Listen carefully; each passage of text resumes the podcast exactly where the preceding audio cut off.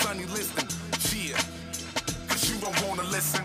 You know what time it is. It's Man Up Mondays with your favorite cousin Cribs. Listen, fellas. One of the best characteristics that a man can have is being dependable and reliable. Now, think about it. A dependable man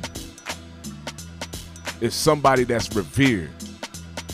When you mean what you say and you say what you mean, and you do what you say you're gonna do, and you're dependable, and people can call you in the middle of whatever and depend on you, you can be a shoulder to lean on because that's what a real man is. We're reliable and dependable. So man up.